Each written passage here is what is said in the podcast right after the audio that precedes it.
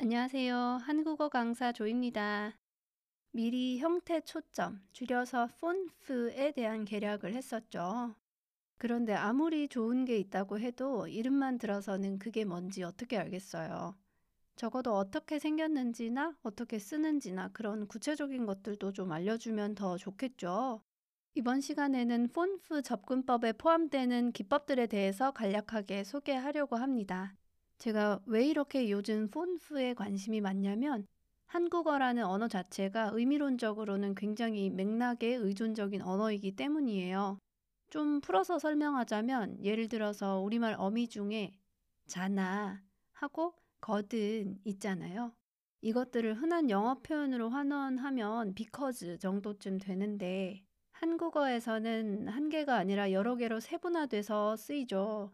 근데 이 어미들이 맥락에서 화자와 청자 간에 이미 공유하고 있는 주어진 어떤 정보 요소를 체계적으로 암호화하고 있어요. 만약에 너 왜 오늘 굶었어? 라고 물을 수 있잖아요. 거기에 대한 대답으로는 여러 가지가 있을 수 있겠지만 제가 앞서서 자나하고 거든을 이야기했으니까 대답으로는 나 배탈 났잖아. 나 배탈 났거든. 이렇게 두 가지 정도 올 수 있어요. 그런데 겉으로 보기에는 기능적인 측면에서는 전부 다 이유를 말하는 거잖아요. 같은 기능이에요. 근데 실제로 그 의미를 파악해 보면 두 문장은 다른 의미 정보를 지니고 있죠. 한국어가 이만큼 복잡한 언어입니다. 따라서 한국어는 대화 맥락이나 상황 맥락이 다양한 형태로 언어에 인코딩되고 또 반영된 언어이기 때문에 문법 교육에서도 개별 항목에 대한 형태 측면의 이해와 의미 측면의 이해가 동시에 학습되어야 한다는 점에서 제 생각에 폰프가 용이한 접근이 될 수 있다는 겁니다. 폰프는 문법 항목의 형태에 따라서 교육적 처치를 다르게 할 수 있는 하위법들이 많고요. 또, 음, 교실 상황에 따라서 좀 더 문법 중심으로 할 것인지 아니면 의미 중심으로 할 것인지 이런 강약 조절도 교사 재량에 따라서 할 수가 있어서 한국어 교실 구성에 아주 유용할 것 같습니다. 제가 오늘부터 폰프 기법으로 굵직굵직하게 거론되고 있는 음, 몇 가지를 소개하는 시간을 가져볼까 하는데요. 우선은 계략을 먼저 해볼게요. 기법들에 대해서. 폰프 기법으로 수업이 진행될 때는 명시적인 목표 문법 설명이 주어져야 효과적인지 아니면 설명 없이 그냥 언어 활용하는 상황에서 무의식적으로 학습, 그러니까 습득하도록 하는 방법이 효과적인지는 교사가 결정하는 거예요. 또 학습자들이 의사소통하는 동안 어떤 문제가 되는 아니면 우리가 주된 주로 다루는 그런 형태에 집중할 기회를 주도록 미리 과제를 구성하는 선행적 방법을 선택할지 아니면 학습자가 오류를 범했을 때 즉각적으로 주의 집중을 계획하는 후행적인 방법을 선택할지도 교사가 결정하는 겁니다. 그리고 형태 제시할 때요. 문법 형태, 의미, 기능을 동시에 통합하는 방법도 있고 아니면 이걸 차례차례 순차적으로 제시를 하는 건지 그런 것들도 교사 결정에 따라 구성이 됩니다. 따라서 교사가 교육 현장에서 역할이 아주 중요하다는 것을 강조하고 싶습니다. 교사의 재량이 아주 중요하다는 점 잊지 마시고요. 어, 첫 번째로 입력 강화, input enhancement. 이거 먼저 해볼까 합니다. 입력 강화 기법은 처음에는 의식 고양으로 소개된 개념이었어요. 의식 고양은 consciousness raising이고 어, 번역은 의식 상승으로 되기도 한다고 합니다. 여기에서 의식 고양이란 일반적으로 어떤 것에 대한 누군가의 의식을 높여준다는 것을 의미하는데요. SLA, 그러니까 Second Language Acquisition입니다. 이 그 인지 분야에서 의식 고양은 루서 포드하고 샤우드 스미스가 1985년에 쓴 논문에서 소개된 용어였어요. 이거는 목표 언어의 형태적 성질에 대해서 L2 학습자의 주의를 끌게 하는 외적 시도를 의미하는 것이었습니다. 샤우드 스미스는 이후에 의식 고양이라는 용어를 입력 강화로 바꾸게 되는데요. 그 이유는 형태에 대한 학습자의 주의를 끌게 하려는 외적 노력이 실제로는 학습자들이 주의를 기울일 거라는 걸 보장하지 않는다는 점을 강조하기 위함이었다고 합니다. 이 말이 무슨 말이냐면 다시 말하면 입력에 대한 외부적 조작은 학습자의 내부적 처리와 어떠한 직접적 연관이 없다는 것을 의미하는 거지요. 일상생활에서 일어나는 일들만 봐도 그래요. 선생님이 뭘 가르쳤다. 근데 그 학생이 그걸 안다? 보장할 수 없죠. 아무튼 입력 강화는 제2언어 교수에서 문법의 역할 재정립을 위해서 샤우드 스미스에서 소개한 개념이고요. 샤우드 스미스의 정의에 따르면 입력 강화는 제2언어 입력에서 학습자들이 특정한 자질에 주의를 기울일 수 있도록 그 자질들을 좀 더 명시적으로 나타내려는 의도적인 시도를 의미합니다. 입력 강화는 기존의 크라센하고 의사소통 교수법과 관련되는 문법 교수에 대해서 좀 회의적인 입장이라고 보시면 되는데요. 샤우드하고 동료 연구자 루서 포드는 입력 강화와 다양한 특성의 사례를 다음과 같이 언급한 바 있습니다. 제가 읽어 드릴게요. 읽겠습니다. 메타 언어 학적 논의를 하지 않더라도 형태에 주목하게 하는 데는 많은 방법이 있다. 겉으로 드러난 특정한 문법적 자질의 밑줄을 긋거나 대문자로 표시하는 등의 인쇄상의 관행을 활용하는 경우가 있다. 즉, 학습자들로 하여금 밑줄이 그어졌거나 대문자로 된 부분에 단순히 주목하도록 하는 것이다. 또 다른 예는 언어의 특정한 목표 구조에 수많은 예를 인위적으로 학습자들에게 의도적으로 노출시키는 것이다. 이러한 방법은 빈도가 아주 높은 구조를 노출시킴으로써 학습자는 그것과 관련된 형태 규칙성에 주목하게 된다는 가정에 기반을 둔 것이다. 방금까지 제가 읽은 것은 루서포드하고 샤우드 스미스가 1985년 쓴 논문의 번역의 일부입니다. 또 샤우드 스미스는 명시성과 상세화 정도에 따라서 입력 강화 기법이 다양해질 수 있다고 설명을 하는데요. 명시성은 주의를 끌기 위한 장치의 정교화와 세밀함, 즉 형태에 주의를 두는 방식이 얼마나 직접적인가를 뜻하는 것이고요. 상세화는 강화 기법을 시행하는 데 걸린 시간의 깊이와 양을 뜻합니다.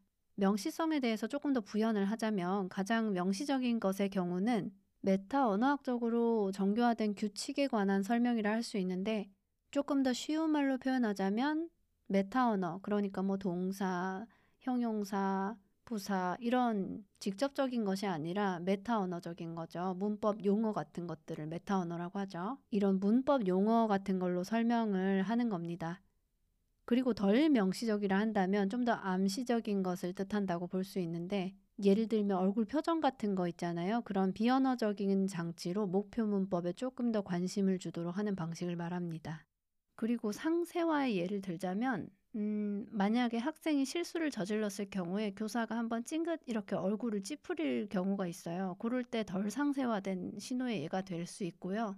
만약에 학생이 실수할 때마다 교수가 얼굴을 찡긋찡긋 하는 거예요. 그러면 더 상세화된 신호의 특성을 지닌다고 설명합니다. 제가 방금 설명드린 명시성하고 상세화 이 두 차원이 결합됐을 때는 뭐 두 가지가 아니라 여러 가지 강화 기법을 보일 수가 있고요. 샤우드 스미스의 입력 강화 매트릭스 표가 제 블로그에 게시되어 있으니까 필요하시면 보시면 되겠습니다. 스미스는 입력 강화에 대해서요. 명시적 문법 교육, 그러니까 메타 언어학적 문법 교육은 학습자가 문법에 주목하게 되는 방법들 중에 하나일 뿐이라는 점을 강조하고 싶어 했는데요. 그렇다고 L2에 대한 형태, 그러니까 문법에 주목해야 한다는 말이 장황하고 자세한 그런 문법적 설명이나 기계적 설명으로 문법을 배우는 방식으로 돌아가야 된다. 이런 말이 아니라는 점이 입력 강화의 논의의 핵심입니다. 또 스미스는 입력 강화를 통해서 학습자들이 목표 형태에 주목하게 하는 기회를 조금 더 증가시킬 수는 있지만 그게 실제적으로 목표 형태 형태에 주목하는 것이 아닐 수 있다고 경계합니다. 그리고 학습자들이 강화된 형태에 주의를 기울인다고 하더라도 학습자들이 그 형태를 내재화한다는 보장도 할 수 없다고 하죠. 이런 배경이 초기의 의식 고양 이라는 단어에서 이후에 입력 강화라는 용어로 대체되는 이유가 된 것입니다. 자, 이렇게 샤우드 스미스가 입력 강화에 대한 개념을 명료화하는 동안 다른 한편에서는 롱이라는 연구자가 L2 의 형태 교수를 받지 않은 학습자들과 그냥 교실 학습자들을 비교한 연구를 진행을 했었습니다. 이때가 1983년이었고요. 그래서 연구 결과를 보니까 일정한 형태 교수를 받은 학습자들이 조금 더 유리한 것으로 나타났다고 합니다. 궁극적으로는 의사소통 맥락에서 일어나는 형태 교수가 외국어 학습을 향상시킨다는 결론에 도달을 한 건데요. 그래서 이 연구 결과로 다시 형태 교수가 관심을 받게 된 거죠.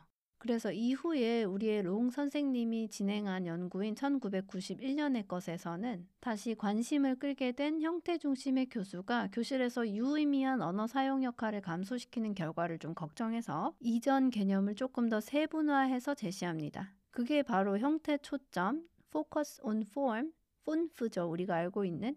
그리고 형태 중심, focus on forms 인데요. 형태 초점 교수는 필요에 따라 유의미한 맥락에서 학습자가 형태에 집중하게 만드는 기법인 반면에 형태 중심 교수는 의미와 유리돼 있거나 의미와 또렷한 관련이 없는 고립된 언어 형태에 학습자를 집중하게 만드는 것으로 구분이 됩니다. 이쯤까지 들어보시면 이런 의구심이 들 거예요. 과연 형태 초점 교수법과 입력 강화 교수법이 같은 건가? 뭐지? 왜 시작은 다르지? 이러실 수 있거든요. 근데 잘 들어보세요. 다 얘기해 드릴게요. 형태 초점 교수법과 입력 강화 교수법은 둘 다 외적인 노력을 통해서 학습자가 형태에 주목하게 한다는 측면에서 같은 것으로 보입니다. 그러나 형태 초점 기법이 의사소통 상황에서 형태 교수가 부수적으로 이루어져야 하는 것인 반면에 입력 강화는 논의에서 설명하는 바에 따르면 입력 강화가 부수적으로 일어날 수도 있고 적극적으로 일어날 수도 있고 또 의사소통적 상호작용을 요구하지 않기 때문에요. 형태 초점 교수보다는 덜 제한적이라고 할 수 있습니다.